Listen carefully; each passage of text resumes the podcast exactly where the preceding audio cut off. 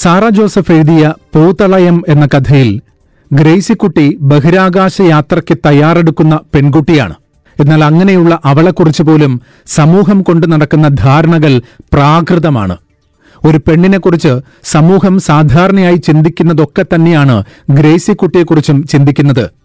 അതുകൊണ്ടാണ് ഗ്രേസിക്കുട്ടിയുടെ അപ്പനോട് സമൂഹം ചോദിക്കുന്നത് രണ്ടു മൂന്ന് ആണുങ്ങളെ ഒപ്പം ആകാശത്തും മറ്റും പറന്ന് നടന്നിട്ട് എന്നതെങ്കിലും പറ്റിപ്പോയ ഇത് ഞാൻ എന്നാ ചെയ്യും? എന്നാ ഉറപ്പിച്ചോണ്ട പെങ്കൊച്ചിനെ മേളിലോട്ട് പറഞ്ഞുവിടുന്നേ? താഴെ വന്ന കെട്ടിച്ചുവിടണ്ടായോ? ഇനി അവൾ ആകാശയാത്രയൊക്കെ കഴിഞ്ഞ് നാടിനാകെ അഭിമാനമായി തിരിച്ചു വന്നാലത്തെ സ്ഥിതിയെക്കുറിച്ച് സമൂഹം ചിന്തിക്കുന്നത് ഇങ്ങനെയാണ്. അഭിമാനമൊക്കെ ഉള്ളത് തന്നെ. പറഞ്ഞിട്ടെന്താ?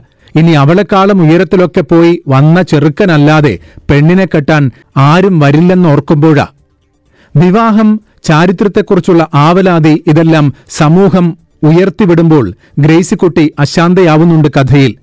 ബഹിരാകാശത്തോളം ഉയർന്ന സ്ത്രീയുടെ വിമോചന ചിന്തകളും സമൂഹം സൃഷ്ടിച്ചെടുക്കുന്ന ഈ അടിമത്വവും അവളിലുണ്ടാക്കുന്ന മാനസികാവസ്ഥയാണ് പൂതളയം. ബഹിരാകാശത്തേക്ക് പറക്കുന്ന സ്ത്രീക്കും ഇതിനൊന്നും കഴിയാതെ നിലവിലെ പുരുഷാധികാരത്തിന്റെ ഇടപെടലുകളെ ചെറുക്കാൻ കഴിയാതെ ജീവിക്കുന്ന പെണ്ണിനും നേരിടേണ്ടി വരുന്നത് ഒരേ പ്രശ്നങ്ങളാണ്. എന്നാൽ ആ പ്രശ്നങ്ങളോടുള്ള നമ്മുടെ മനോഭാവമാണ് ഏറ്റവും അപകടകരം. ഉത്തർപ്രദേശിലെ ഹത്രസിൽ ഒരു പെൺകുട്ടി ക്രൂര പീഡനത്തിനിരയായി കൊല്ലപ്പെട്ടിട്ടും രാഖ്യു രാമാനം അവളെ കത്തിച്ചിട്ടും ഇതൊക്കെ നിത്യസംഭവമായ നാട്ടിലെ മറ്റൊരു സംഭവം എന്ന മട്ടിൽ മാത്രം കാണാനുള്ള മനോഭാവമാണ് ഏറ്റവും അപകടകരം. ഇന്ത്യയെ ലോകത്തിന് മുന്നിൽ നാണം കെടുത്തിയ നിർഭയ സംഭവത്തിലും നമ്മൾ പറഞ്ഞത് ഇന്ത്യയുടെ മകളാണ്. അവൾക്കുണ്ടായ ഈ ദുർഗതി ഇനിയൊരു മകൾക്കും ഉണ്ടാകരുത് എന്നാണ്. അതോടെ കഴിഞ്ഞു നമ്മുടെ പ്രതിരോധം. പിന്നെയും എത്രയോ പെൺകുട്ടികളുടെ ജീവിതം പലരാൾ പിച്ചു ചീന്തപ്പെട്ടു. അത് ഉത്തർപ്രദേശിലായാലും വാളയാറിലായാലും ഏത് ഇരുട്ടറിലായിരുന്നാലും വീണ്ടും വീണ്ടും നമ്മൾ പറഞ്ഞു ഇന്ത്യയുടെ മകളാണ് ഇനി ഇത് ആവർത്തിക്കരുത് എന്ന്. തീർന്നു നമ്മുടെ പ്രതിരോധം. എന്നാൽ ഇനി ഇത് പറയരുത്. ഹത്രസിലെ പെൺകുട്ടിയെ ഇന്ത്യയുടെ മകളെന്നല്ല ഇന്ത്യ എന്നാണ് വിളിക്കേണ്ടത്. യുവാക്കൾ അതിക്രൂരമായ ബലാത്സംഗത്തിനിരയാക്കിയ ദളിത് പെൺകുട്ടി രണ്ടാഴ്ചയോളമാണ് മരണത്തോട് പോരാടി തോറ്റത്.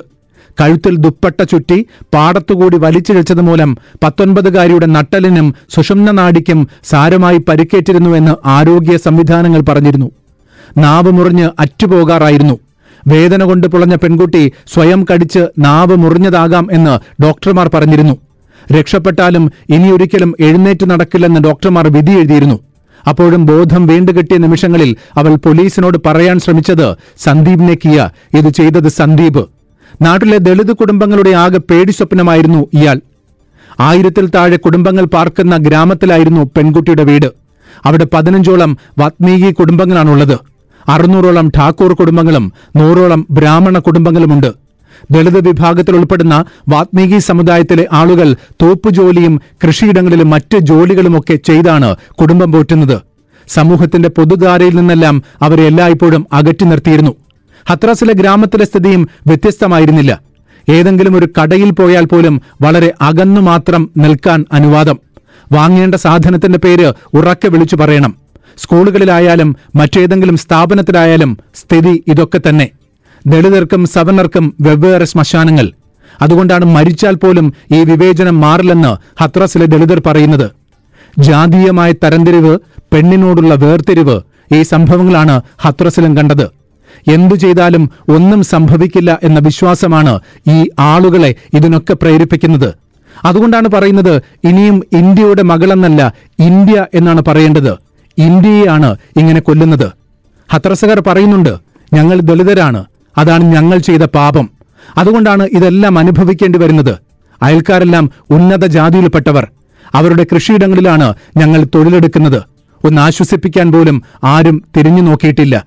ഹത്രസിൽ ക്രൂരമായി ബലാത്സംഗം ചെയ്ത് കൊലപ്പെടുത്തിയ പെൺകുട്ടിയുടെ അമ്മയുടെ വാക്കുകൾ. ജാതി ജാതി ജാതി. പെണ്ണിനെ പിച്ചു ചീന്തിയാലും പീഡിപ്പിച്ചിട്ടും അവിടെയുമൊക്കെ ജാതി. അതിനെ മറച്ചുവെക്കാൻ രാഷ്ട്രീയം. അതിനൊപ്പം ചേരാൻ പക്ഷം ചേരാൻ നമ്മളും. ഇന്ത്യയുടെ മകളല്ല ഇന്ത്യയാണ് നമ്മുടെ മാതൃരാജ്യമാണ് തകരുന്നത്. ഇന്ത്യയാണ് ക്രൂര ബലാത്സംഗം ചെയ്തത്. ഇന്ത്യയുടെ നാവാണ് അരിഞ്ഞെടുത്തത്. ഇന്ത്യയാണ് പച്ചയ്ക്ക് കത്തിച്ചത്. എന്നിട്ടും നമ്മളെന്തേ ഇങ്ങനെ നിസ്സംഗരായിരിക്കുന്നത്?